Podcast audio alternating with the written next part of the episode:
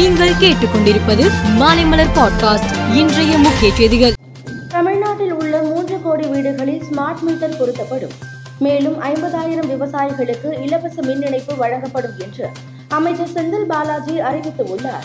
மின்னணு வாக்குப்பதிவு எந்திரத்தில் குளறுபடிகள் நடப்பதாக அரசியல் கட்சிகள் புகார்கள் தெரிவித்து வரும் நிலையில் மதுரையை சேர்ந்த என்ஜினியர் கண்ணன் மின்னணு வாக்குப்பதிவு கட்டுப்பாட்டு எந்திரத்தில் மென்பொருளை பதிவேற்றம் செய்து வேட்பாளரின் வெற்றியை மாற்ற முடியும் என்று கூறுகிறார்.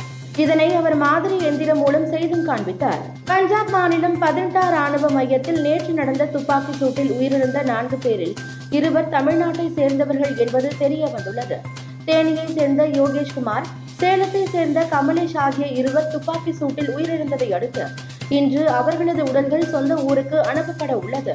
மேற்கு வங்காள மாநிலத்தில் கொல்கத்தாவில் இருந்து ஹவுராவுக்கு மெட்ரோ ரயில் இயங்குவதற்காக ஹூக்லி ஆற்றின் கீழே சுரங்கப்பாதை அமைக்கப்பட்டு உள்ளது. நமது நாட்டில் ஒரு ஆற்றின் கீழே சுரங்கப்பாதை அமைத்து மெட்ரோ ரயில் இயக்குவது இதுவே முதல் முறை. அந்த வகையில் கொல்கத்தா மெட்ரோ ரயில் சேவை புதிய சரித்திரம் படைத்து உள்ளது. ரயில்களில் மாற்றுத்திறனாளிகளுக்கு கீழ்ப்படுக்கை வசதி ஒதுக்க ரயில்வே நடவடிக்கை எடுத்துள்ளது. மாற்றுத்திறனாளிகளுக்கும் அவர்களது உதவியாளர்களுக்கும் ஸ்லீப்பர் கிளாஸில் இரண்டு கீழ்ப்படுக்கை மற்றும் இரண்டு நடுப்படுக்கை ஒதுக்கப்பட வேண்டும்.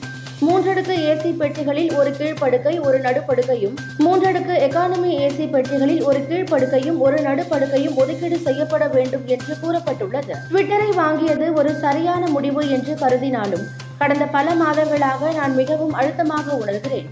பணிச்சுமையால் நான் சில நேரங்களில் அலுவலகத்தில் தூங்குகிறேன். சரியான நபரை கண்டுபிடித்தால் அவரிடம் ட்விட்டர் நிறுவனத்தை விற்பேன் என்று எலான் மஸ்க் தெரிவித்துள்ளார் தென் அமெரிக்க நாடுகளில் ஒன்றான ஈக்வடாரின் வடமேற்கு பகுதியில் அமைந்துள்ள எஸ்மரால்டாஸ் மாகாணத்தில் அமைந்துள்ள மீன்பிடி துறைமுகத்தில் வணிகர்கள் ஊழியர்கள் மீது முப்பது பேரை கொண்ட கும்பல் துப்பாக்கி சூடு நடத்தியதில் ஒன்பது பேர் சம்பவ இடத்திலேயே பலியாகினர். சர்வதேச கிரிக்கெட் கவுன்சில் இருபது ஓவர் போட்டி கிரிக்கெட் வீரர்களின் புதிய தரவரிசை பட்டியலை வெளியிட்டது. இதன்படி பேட்ஸ்மேன் தரவரிசையில் ஐபிஎல் போட்டியில் தொடர்ந்து சொதப்பி வரும் இந்திய அதிரடி ஆட்டக்காரர் சூரியகுமார் யாதவ் முதலிடத்தில் நீடிக்கும் மேலும் செய்திகளுக்கு மாலைமலர் பாட்காஸ்டை பாருங்கள்.